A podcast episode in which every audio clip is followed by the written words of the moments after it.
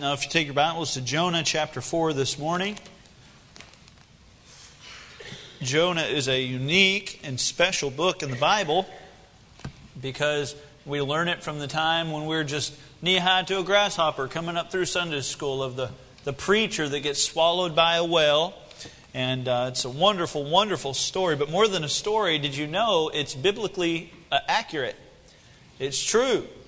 Uh, sometimes I, I hesitate to call Bible uh, events that occur in the Bible Bible stories because that kind of makes it seem like it's just a story, like the three little pigs, or, or, or, uh, one of the other nursery rhymes we teach our children growing up. But when the Bible teaches it, it is truth. And this happened to this man. And this morning we're going to study uh, a little bit about his life. Now, uh, someone once said that if Jonah ended after chapter 3, he would be recognized as one of the greatest prophets in Israel's history. Unfortunately, there is a chapter 4. If you wanted to outline the book of Jonah, you could do it very simply. There's four chapters in Jonah. The first chapter could be identified as Jonah passes. God comes to him and says, Jonah, I want you to go to Nineveh, that great city, and cry against its wickedness because its wickedness has come up before me. And Jonah's like, mm, I'm good. Jonah passes the opportunity to follow God and he uh, goes the other way. In fact, he goes twice the distance, the opposite, opposite direction, to a city called Tarshish. Well, in the New Testament, we know of uh, home, Saul's uh, home place, Saul of Tarshish. Uh, and so, if you were to outline it, chapter 1 would be Jonah passes. Chapter 2 would be Jonah prays. Because he's now thrown into the uh, sea, and the Bible says the Lord prepared a great fish for Jonah. This fish swallows him, and he spends three days and three nights in the belly of the well and chapter 2 is his confessional prayer coming to the Lord. And the Bible says, Out of the belly of hell I cried unto the Lord. Uh, he, he thought it was pretty bad in there. And chapter 2 tells us a little bit about what he went through while he was in the belly of the well. So, chapter 1, Jonah passes. Chapter 2, Jonah prays. Chapter 3, Jonah preaches. So, chapter 3, he actually obeys God. Just like in chapter 1, God said, Jonah, go to Nineveh. Did you know that disobedience never changes God's will for the Christian's life? Just because Jonah delayed and just because Jonah him hawed a little bit, God's will in chapter 3 for Jonah was the exact same will in chapter 1. Hey, Jonah, I need you to go cry in Nineveh. And so, chapter 1, Jonah passes. Chapter 2, Jonah prays. Chapter 3, Jonah preaches. And chapter 4 could be dictated like this Jonah pouts. We'll read here in verse number one, we'll read the entire chapter of, uh, of chapter number four. The Bible says, But it displeased Jonah exceedingly, and he was very angry. Now that's an odd reaction given what goes on in chapter 3. Chapter 3, Jonah goes into Nineveh. I believe it is verse number 4. He says, Yet 40 days and Nineveh shall be overthrown. He cries. It's a very short sermon. How many of y'all would like if my sermons were that short? But uh, uh, Jonah cries unto the Lord. And uh, uh he, he preaches the message that God has for him. Yet 40 days and Nineveh shall be overthrown. And the Bible says they all repent in sackcloth and ashes. In fact, it becomes so such a movement of God that the king of the city tells everyone, he proclaims a fast. And he says, I want everyone to not eat or drink. In fact, I don't want your livestock to eat or drink. And we'll all cover in sackcloth and ashes and we'll repent because maybe God will change his mind and not do what he said he's going to do through his prophet Jonah. Given all that, verse number one seems odd. But this, it displeased, displeased Jonah exceedingly, and he was very angry. And he prayed unto the Lord and said, I pray thee, O Lord, was not this my saying when I was yet in my country? Therefore I fled before unto Tarshish, for I knew that thou art a gracious God and merciful, slow to anger and of great kindness, and repentest thee of the evil. That seems like an odd laundry list of complaints to God. And yet, verse number three Therefore now, O Lord, take, I beseech thee, my life from me, for it is better for me to die than to live. Then said the Lord, Listen to the patience. I don't know how you read this, but listen to the patience and long suffering in this verse. Doest thou well to be angry? Jonah, is this really what you want to be angry about? Is this the way you want to handle this situation? Verse number five. So Jonah went out of the city and sat on the east side of the city. And there made him a booth. It's a small tabernacle type structure, probably constructed of palm leaves, dried palm leaves. And it would have been very small. He would have just sat under it only to re- receive shade. And the Bible says, and sat under it in the shadow till he might see what would become of the city. And the Lord God prepared a gourd and made it to come up over Jonah that it might be a shadow over his head to deliver him from his grief. So Jonah was exceeding glad of the gourd. But Jonah prepared, uh, but, but God prepared a worm when the morning rose the next day, and it smote the gourd, and that it withered. And it came to pass, verse number eight, when the sun did arise, that God prepared a vehement wind, east wind, and the sun beat upon the head of Jonah that he fainted and wished in himself to die, and said, It is better for me to die than to live. And God said to Jonah, Doest thou well to be angry for the gourd? And he said, I do well to be angry, even unto death. Then said the Lord, Thou hast had pity on the gourd for the which thou hast not labored, neither madest it grow, which came up in a night and perished in a night. Verse number 11 is the key verse of our passage that we'll study this morning. And should not I spare Nineveh? That great city wherein are more than six score thousand persons that cannot discern between their right hand and their left hand and also much cattle. It seems unique, and it is unique, that the end of Jonah has a question mark. There are only two books in the entire Bible that end with a question Jonah is one, and Nahum is one. Uniquely enough, both of these books involve Nineveh. But it's so strange. It's like we're in the middle of a movie and, and the movie builds up and, and is coming to the point where we all uh, are ready to see the triumph. We're ready to find out whether the hero wins or loses. And it doesn't give us the answer. Occasionally I'll annoy my wife. I, I think it's the best way of flirting, honestly, is to annoy her. Um, it helps her know that I'm still interested enough in her to pester her and to bug her.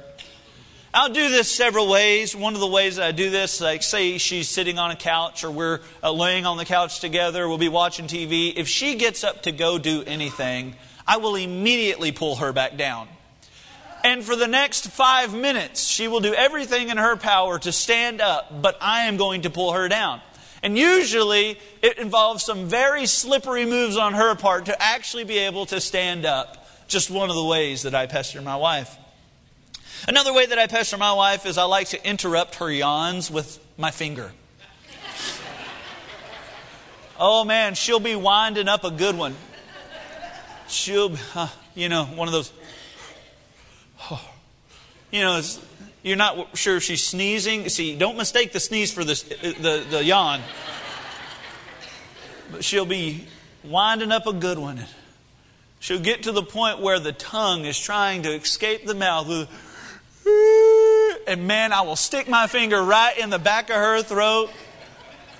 She hates it, and I love it. But probably my favorite way to annoy my wife. And I don't know why I did this one day, but I found it hysterical. I still do it occasionally. See, I sing pretty much all the time.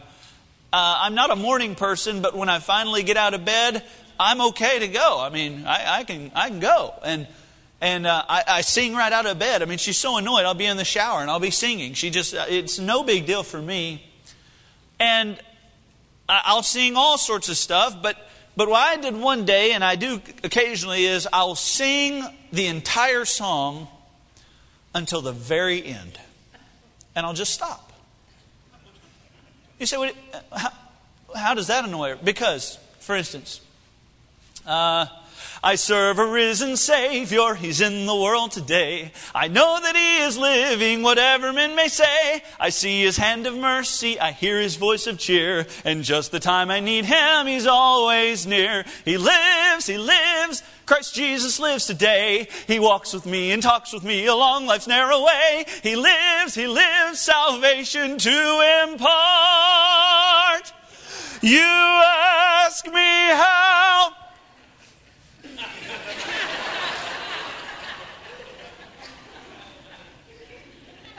Oh, she hates it. Oh, I love it. And to some degree, that's what I get the feeling when I read Jonah. I come to the very end as God has had this conversation with his prophet. The prophet's in the wrong here. And by the way, when the choice is between you and God, you're always in the wrong. But the choice here, Jonah has, just has an attitude. He's pouty. To be honest, he's acting very childish. And God gives him this object lesson, very much like we would do in a Sunday school class with a toddler. And God gives him this object lesson of the gourd. And Jonah, why, were, why did you care so much about the gourd? You didn't have any dealing in its development. You didn't nurture it. I did all that. Jonah, uh, I raised up the worm just like I raised up the gourd, and in one night it perished away. Jonah, why are you so angry for the gourd? And then verse 11, he says this The object lesson was so that God could ask this question And should I not spare Nineveh? We don't know Jonah's response we don't ever find out what he does. We don't know if his answer is, you know what, Lord? You're right. Lord, they deserve the mercy that you're showing them right now. Uh, you are so good and mer- you are so good, you are so merciful. God, I have experienced your mercy and they experienced it the same way I have. Lord, you're right and I'm wrong. We don't know if he says that or we don't know if he says this. No, you shouldn't save them. We don't know. But I think throughout the book, we find different behaviors that help us figure out why Jonah is come to the place where he has been forced to have this question posed to him by God. What are those behaviors this morning? I would say that probably some of us share the same behaviors as well. Notice number one, his behavior and how we answer this question, we answer it first of all with our attitude. Verse number one, as I mentioned earlier in the chapter, the Bible says, uh, after this, uh, not a revival, but a movement of God that saves this city, they all repent because the king demands it. Everybody universally repents. And the Bible says in verse number four, but it displeased Jonah exceedingly and he was very angry. So, two emotions we find there. We find it's his displeasure with the way that God moved, and we find anger in the way that God moved in that city. Displeasure and anger. Now, for the life of me, I struggle with this because I pray for a movement of God like this in our church. I pray for a movement like this in our community that God would so come that He would use this church, or to be honest with you, any true preacher in, in our area that would stand up and say, Repent. And, and my prayer for our area is that God would move like this. So I, have, I struggle with why Jonah was displeased and angry. There's two reasons I've come up with, though, and I'll share them with you. Number one, it's the foolish preacher reason. You see, Jonah comes in chapter number 3 and verse number 4 and says, 40 days, and yet Nineveh shall be overthrown. 40 days. I mean, talk about a countdown, right? 40 days, and God's going to destroy your city. Y'all remember Y2K? Y'all remember when we were all counting down the days until it flipped over from 1999 to 2000? You know who I think came up with that? People who sold water and gasoline. And maybe milk.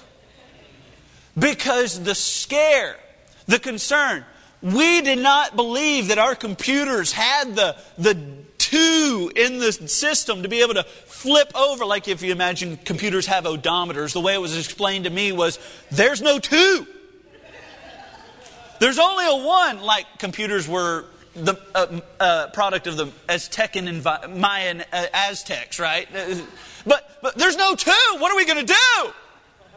What are we going to do? And man, we were all panicking. Don't you act like you were not. We were building storm shelters. I mean, we that was prepper, man. We were all prepping back then. Uh, we were getting little radios so we could listen to uh, uh, communication systems because the TVs were going to go down. Everything was going to go down. I mean, you know, I wonder who came up with that idea one day. Some, some board of computer tech guys, and they're just sitting around maybe discussing what the future of the world is going to be, you know, internet and stuff like that. And they say, Have you guys ever thought that when it turns to 2000, everything's going to shut down? Because that guy threw the world into panic. That guy should be the most wanted man in America because he made us all freak out for absolutely no reason. That's Jonah. Can you imagine the front page headline on day 41? Yet 40 days and Nineveh shall be overthrown. Day 41. Puny prophet. This is a lie. The whole thing is a sham. Well, we know it wasn't a sham, right? We know that God did not carry out the execution of the judgment that He said He would do. Why? Because they were repentant and they came to Him and said, Lord, don't do this. We're sorry. We're in the wrong here. And God is so merciful that He, he took away the judgment that Jonah had pronounced. We know that Jonah was right, but do you think in the back of Jonah's mind he might have been thinking, man, I'm the one look, that looks dumb here? God, nobody's blaming you. By the way, according to the Mosaic law, if a prophet proclaimed something from God and it did not come to pass, the Bible says you shouldn't fear that prophet. Jonah's whole authority was robbed from him because God changed his mind. That's the foolish preacher complex. Maybe it was just this the wicked people. Now, we don't find much in the Bible about how wicked the city of Nineveh was. I think there's a few clues. Verse number 2 of chapter number 1, God says this Arise, go to Nineveh, that great city, and cry against it, for their wickedness is come up before me. Do you not think that the rest of the world was relatively wicked? But there was something significant that God said Nineveh's the worst. Nineveh is a exceedingly wicked city. While every other city is wicked, Nineveh takes the prize. And then you find in chapter number 3, we'll see that in verse number 8, this is the own king of Nineveh's words, his own words. He says, But let man and beast be covered with sackcloth and cry mightily unto God. Yea, let them turn every one from his evil way and from the violence that is in their hands. That's his own words. We don't know much about Nineveh as far as biblical. We do know uh, as far as how wicked they were. But Nineveh was the capital city of Assyria. Uh, and Assyria has traditionally been known as a very, very uh, barbaric and, and hard people, especially militarily. They were always trying to conquer. They were always on conquest. And so I think that this people had, had become known for their wickedness and their evil ways that they tried to carry out their agendas on other countries. History teaches us that they used amputation as a form of uh, uh, interrogation and torture. Hanging in a British museum this very day, there is a picture that archaeologists uncovered. And on that picture, it shows, uh, uh, uh it's an Assyrian picture. And on that picture, it shows two young men being skinned alive. And that is their art. Another picture that was discovered in western Turkey pictures one of the kings of Assyria with a leash in his hand, two leashes in his hand, and both those leashes run to not the nostril rings that have been placed in a conquered Egyptian prince's nostrils. And there that king has those leashes leading that prince around. Assyria, and specifically Nineveh, was an exceedingly wicked place. The only comparison that I can draw to how cruel and wicked they were would probably be seeing a terrorist videotape themselves in a cave with soldiers, American soldiers, on their knees and bags over their head, reading notes that they're going to kill these men on, on, on this video so that people can see. That's the only comparison I can make because they were so, so cruel. And this is the people that Jonah's called to. Hey, Jonah, I want you to go cry against those people. Do you think in the back of Jonah's mind he might have said, they don't deserve a chance? They, they go through these countries killing women and children and innocent people that aren't even armed. They are the, the worst of the worst. They don't deserve mercy. What's sad about this is it is not the preacher's job to decide who deserves mercy and who does not. Jonah was a man who was simply his, the only requirement for Jonah was to obey our opinions and our agendas don't really matter when it comes to God's will. God's will was that these people would have a chance to repent. And by the way, if there's one underlying tone here, it is that despite how wicked Nineveh was, God still gave them a chance to repent. The Bible says it like this Luke chapter 15, verse 7. I say unto you that likewise joy shall be in heaven over one sinner, uh, sinner that repenteth, over more than over ninety and nine just persons which need no repentance. Just three verses after, he says, Likewise I say unto you, there is joy in the presence of the angels of God over one sinner that repenteth. When someone repents and comes to the knowledge of Jesus Christ as their Lord and Savior, when that occurs, all of heaven erupts in grand celebration because God saved another one. There's a party in heaven when somebody accepts Jesus as their Lord and Savior. I can't help but think of when someone announces that they're pregnant.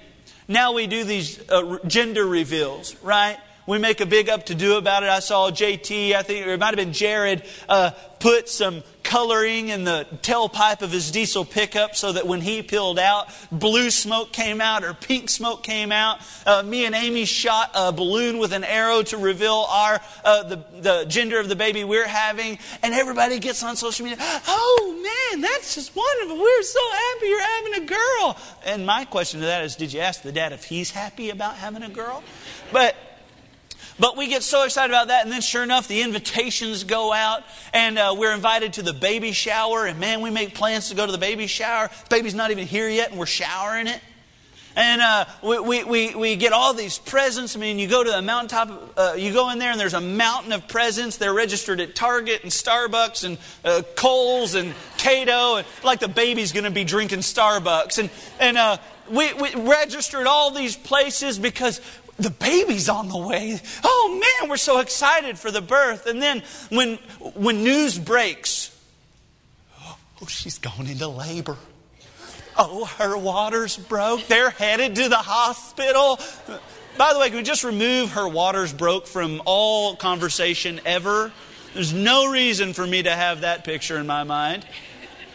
Just say, she's ready to have the baby. Oh, it's so exciting. Everybody, oh, and then you start making plans. Oh, we got to go up to the hospital. We got to see this baby.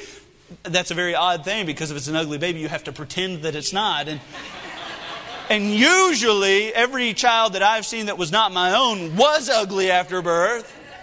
Looks like they're related to the Cone family. Not the Brian Cone family, the Cone Head family. And, uh, we, oh, we're so excited. We got to hold the baby. We got to see the baby. Oh, it's so wonderful. I wonder how we get so worked up with the first birth and the new birth. The best we can muster is, Amen, preacher. Oh, what a joy that somebody got saved in children's church today. Oh, thank the Lord you know what? We're not really all that far in our attitude from where Jonah was. Uh, the, the Lord begins to move, people begin to get saved, and Jonah can't even muster an amen. In fact, he stands up there and says, Yeah, but he probably didn't take. He probably didn't mean it. Yeah, those little kids, they, they can't fully comprehend their sin nature and the depths of grace. They can't understand God's sovereignty and all this. I mean, they just don't have any clue. Man, we're no different than Jonah sitting up on the hill looking at the city, waiting for it to be destroyed. What is your attitude when it comes to seeing people saved? Jonah was a bitter man. How about we just get so excited and worked up when somebody finally comes to accept Jesus that we let them know we're happy for them in the decision they've made? You don't ever get an answer to the question, but you certainly see some behavior traits in Jonah that I think we all are guilty of. And the first one is we answer this question with our attitude. Secondly, we answer the question with our approach. We answer the question with our approach. Notice in verse number two. Jonah says, And he prayed unto the Lord and said, I pray thee, O Lord, was not this my saying when I was yet in my country? Therefore I fled before unto Tarshish, for I knew that thou art a gracious God, and a merciful, and, and, and slow to anger, and of great kindness, and repentest thee of evil. It, it, notice, he says this. This is the KJV way of saying this was not this my saying. You know what he's saying there? I knew this was going to happen. I told you so. Man, the other day, me and dad and mom were out at the ranch. We're trying to unload dad's uh, farm implement that he bought. And the tires looked a little low, and I'll never forget. We get out of the truck, and we're all gathering around the trailer, and, uh, and the tires did look low. And my mom goes, Hey, guys, do you think we ought to put some air in those tires? And me and dad, we're having our man conversation and we're mansplaining to each other. Here's what we got to do. We got to do this. We got to move. Got to get the tractor. Got to pick it up. And for an hour and a half, we tried all sorts of different ways to get this off. We tried picking it up with the tractor. It was, this was too heavy. We tried rolling it off. The implement was getting caught in the trailer. I mean, we tried all sorts of things to get this thing off. And finally, about an hour and a half in, Dad comes up with a brilliant plan. He says, "You know what, Andrew? Let's go get the air tank and put some air in the tire." And my mom says, I said that an hour and a half ago. you know what? Sometimes you do tell somebody something, and I told you so is quite appropriate. This is what Jonah says to God. Jonah, Jonah says to God, I knew the very moment you called me to Nineveh that when I came, I was going to tell them to repent. Because you're so good and you're so merciful and you're so loving and you're so willing to forgive everybody of everything, because you are that kind of God, I knew you were going to forgive them. Is that the kind of spirit that a preacher ought to have? He, he says, I knew this was going to happen. And, and I want to draw your attention to what he says in chapter 3, verse 4. This is his message, okay? His message was not, repent and thou canst be saved. Repent and God shall have mercy on you. Notice verse number 4. You think there's not an agenda in this sermon? Everyone open your Bibles. Yet 40 days and Nineveh shall be overthrown. There's no invitation for repentance. There's no call to repentance. There's no message of hope there. Jonah doesn't give them the B and C point. He just gives them point A repent. Or he doesn't even really say that. He says, Yet 40 days, you're already out of luck. Sometimes we get so focused on the problems in the world, it's hard for us to see the goodness in the world. Sometimes we become so critical of everybody around us. We say, oh man, they're just so wicked. They're so vile. I can't believe they talk like that, act like that, do that. I can't believe that. And then so we, we, we place an emphasis incorrectly on the harshness or the hard things of the gospel. In other words, uh, we come to the point where it says, Thou, you're a sinner you know, all have sinned and come short of the glory of God. And we spend a ton of time on that one. And by the way, without conviction, there is no conversion. So the law brings the knowledge for the need of salvation. So that's good. But sometimes I get the idea that we have just said, no, our world's too far gone. I mean, God can't save it or God won't save it. And so we leave out the message that is the overwhelming theme of the gospel, which is hope.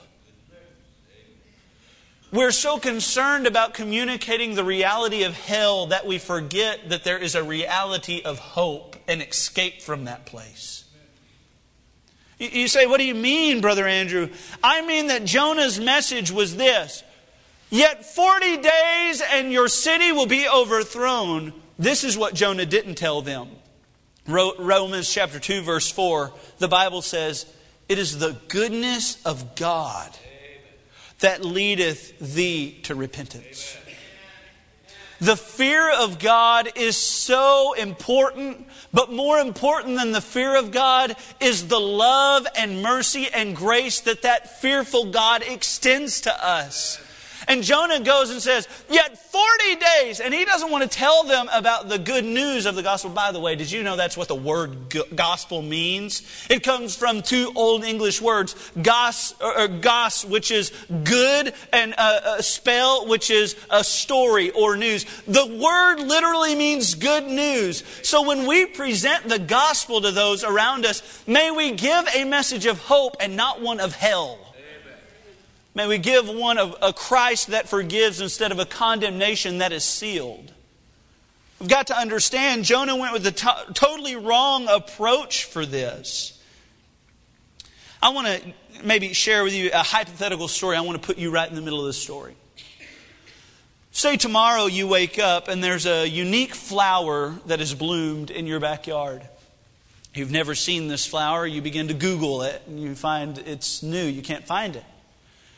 You bring over uh, someone who has some knowledge in botany and you try to tell them, you say, I've never seen this type of flower. Have you ever seen this type of flower? And, and the person says, you know what, that's completely new to me. I've never seen it.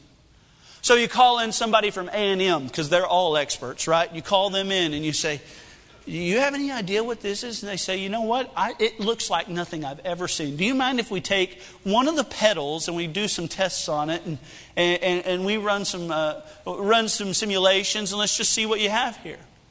They take that flower petal to Texas A&M University. They begin to do the tests on it.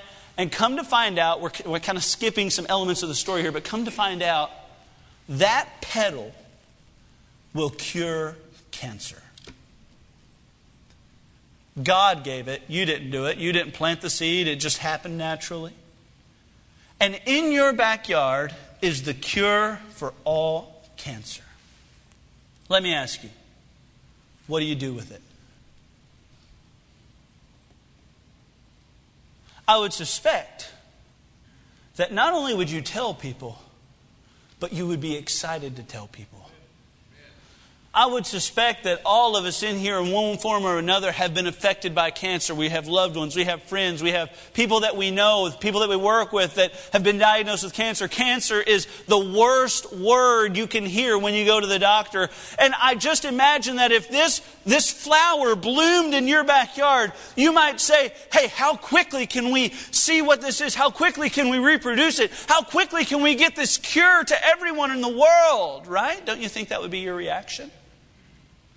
So, why is it when we have the cure for the sickness that ails every man? The Bible does say all have sinned. We are born in sin. The Bible says, In sin did my mother conceive me in Psalm 51. We all have a sin nature. The worst problem dealing, uh, uh, facing humanity is not climate control. The worst problem facing humanity is not whether or not a wall will be built at the border. The worst problem humanity has is a sin problem. And I just wonder how we're so excited about the prospect of curing cancer, and we could care less about the fact that Christ cured the worst problem we face, which is our sin problem that condemns us to hell. How do we not get more excited about this message? I'll tell you why because our approach to the gospel is all wrong. We hoard it instead of share it. Amen. We shower ourselves in it, but we won't shower anybody else in it. Our approach to the gospel is 100% wrong, and we are not all that far from where Jonah is sitting on that hillside. We see some behavior traits in Jonah's life. Number one, we see his attitude, and that answers the question for us. We see his approach to the message that God had given him and the, the react of, uh, reaction that those people had to God's movement in their life. And then, thirdly, here's another uh, thing that indicates the answer to that question is our actions. Jonah does a few things, but I'll point three of them out quickly to you. Verse number five. His attitudes are terrible, but they're internal. But these attitudes and his approach to the situation has now gone from internal to external. It's not only affected his mind, but now it's begun to affect his heart and eventually his feet. And you'll see in verse number five, Jonah is separated from God's work. Notice the Bible says, So Jonah went out of the city. One commentator that I read equated Jonah, the first two chapters of Jonah, to the prodigal son. He's running from God, running away from God's will for his life. And he says that if chapter 1 is Jonah's prodigal stage, Chapter 4 is Jonah's older brother stage. Because you remember the older brother stands outside and the feast is going on inside, and everybody's excited that the younger brother has returned home. And the older brother stands outside of the feast with his arms crossed, not willing to go in. Now, Jonah, after this movement of God has taken place in Nineveh, now Jonah sits on the hillside with his arms crossed. Have you ever seen somebody get so uh, angry or so uh, uh, uh, mad at the like the effects of a game? They go over on the sideline and say, "Oh, I'm not going to play." You know what this is? This is the take my ball and go home complex. This is Jonah saying, "Well, I'll tell you what, God, I don't have to be a part of what you're doing." By the way, that's like the first step in almost every church member's departure from church. I'll just step back a little bit. I'll go sit on the hillside, let other people work. It's so sad that preachers pray for this movement, and Jonah has the opportunity to be involved in one, and he removes himself from it. He uh, separates from God's work. Number two, he's sulking because God's will was carried out. Verse number eight.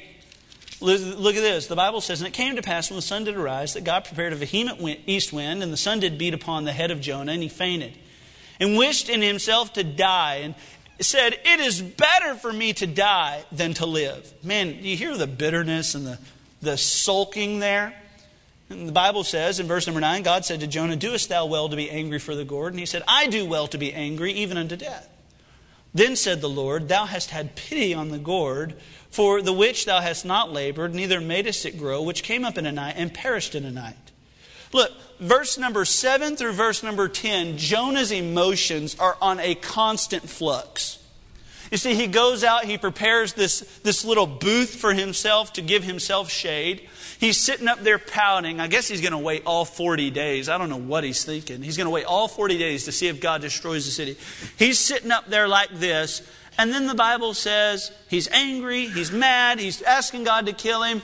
And then God prepares this imagine a palm tree, this gourd to come over him and give him shade.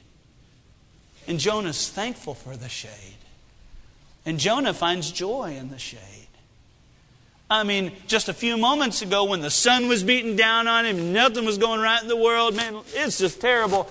Now God brings this gourd. Hey, I can deal with this. I think it's funny that he doesn't think it's odd that this, this gourd grew overnight. I mean, this, but he's sitting there, yeah, this is good. And then the Bible says God prepares a worm destroys the gourd. The gourd no longer gives him shade. The Lord sends an east wind plus the sun. By the way, this is in the desert. This is an arid, arid environment. So the, uh, the sun plus the, the wind, this is just awful. Now Jonah's sitting there, man, I wish I had my gourd back. This is just awful. I can't believe God put me here. Here's a question. Think real hard about it. Who put Jonah where he is? Did God make him leave the city? Did God put him on that hillside waiting for him, waiting to see what would become of the city? No, no, no, no. Who put himself there? Jonah. The very moment we step outside of God's will for our life, this is what happens to us too. We view everything in extremes. When things are good, oh man, I can't tell you how great life is. And then when things are a little bad, you wouldn't believe what God's doing to me. This is the partly cloudy with a chance of rain complex. Because even when it's good, there's still a chance that it might get bad. This is, I can't believe. If you hear somebody talk about how bad their life has been, I just wonder how much joy they really have in Christ. Because Paul is able to abound in all things. Paul, whether he's abased or abounding, he says, I can do all things through Christ which strengtheneth me. He says, Oh, I'm going to find my contentment not in the circumstances around me. I'm going to find it in the fact that God loves me. Boy, what a revelatory thought that God's love supersedes earthly circumstances. Oh man, what you have here is you have a prophet who separated himself from God's work. Then be, he begins to sulk because God's will is being carried out. And then, thirdly, and this is where we conclude the message, he's scorning because of God's way. Verse number 11, the Bible ends with the question that we've already mentioned several times. The Bible says, And should not I spare Nineveh? I think the question has to call to in Jonah's mind the memory of the multiple times Jonah has experienced mercy in this book. Jonah experienced mercy when God said, Hey, Jonah, go to Nineveh and cry against that great city. And Jonah rises and goes the opposite way. He gets on a, bo- a, boat, boards the boat, pays the fare thereof, gets out in the ocean, the storm arises. By the way, if I were God, you know what I'd have done the moment he stepped one foot in the wrong direction? Okay, you're done. I have a short fuse, but I would have probably said, okay, what good is a prophet who won't obey me? What good is a prophet that won't deliver my message? What good is a prophet that cannot do simply what I ask him to do? And God yet gives him mercy, allows him to get to the boat. He gets on the boat, the storm begins to rock, and uh, everything's going crazy. And uh, then the, the mariners on the ship, they say, Oh, we got to pray, we got to pray. And Jonah says, eh, Guys, I don't really, I'm not on a talking basis with God right now. He says, This is my fault. The storms arose for my fault. Just cast me overboard. And, and I'll even say this Jonah experienced God's mercy because of the whale. You say, Brother Andrew, it says it's a fish. The New Testament calls it a whale. Uh, you say, well, how is that merciful?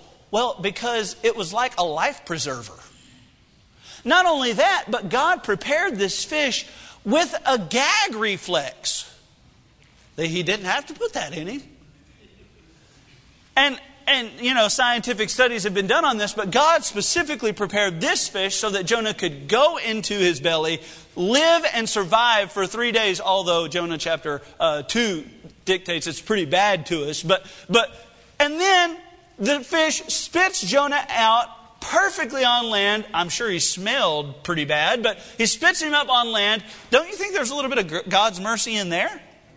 I mean, he prepared a well, not a great white. So Jonah experiences mercy. He finally comes to the city. He, he does what God has told him to do. Yet 40 days and Nineveh shall be overthrown. And then his attitude in chapter 4 is that of a pouty toddler.